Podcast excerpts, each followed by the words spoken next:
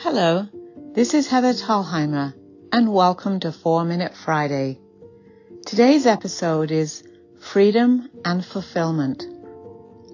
Have you ever felt confronted by something you didn't like about yourself? I know I have. It is often stimulated by those moments or situations where we feel inadequate or less than the people around us or the task at hand. We tend to avoid thinking about our perceived limitations in hopes they will go away.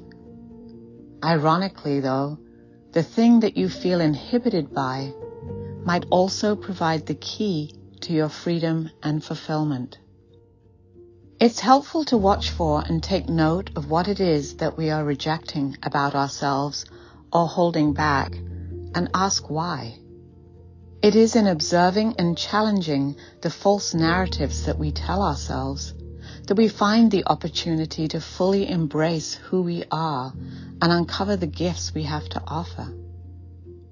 This was the chance that life delivered to Misty Copeland, the first African American woman to be promoted to principal dancer in the 75 year history of the American Ballet Theatre.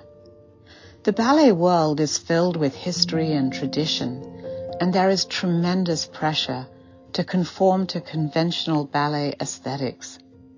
Ballet is all about the line in the body, and this became Misty's challenge.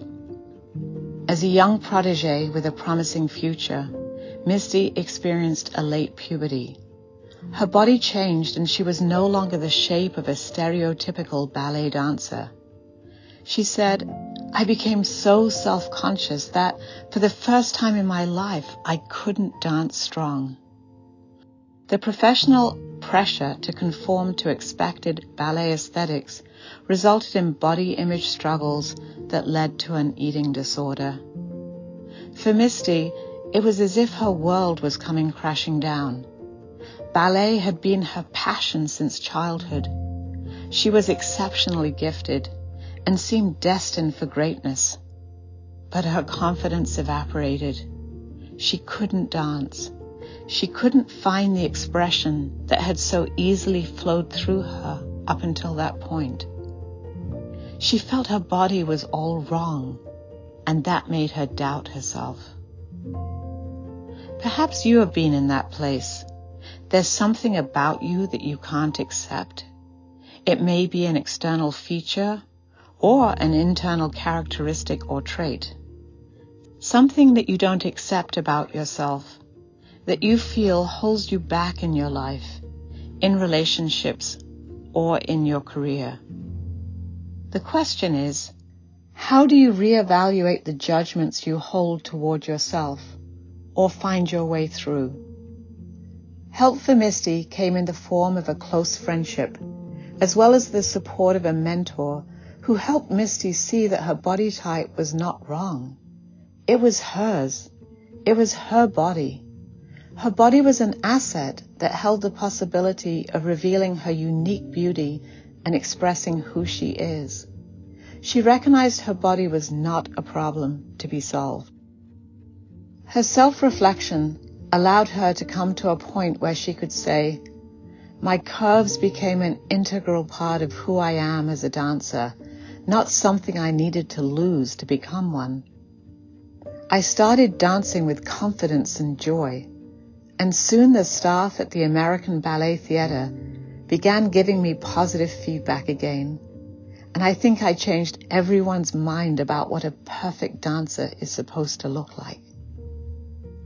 To me, Misty's last statement contains the essential truth in her story. She said, I changed everyone's mind about what a perfect dancer is supposed to look like.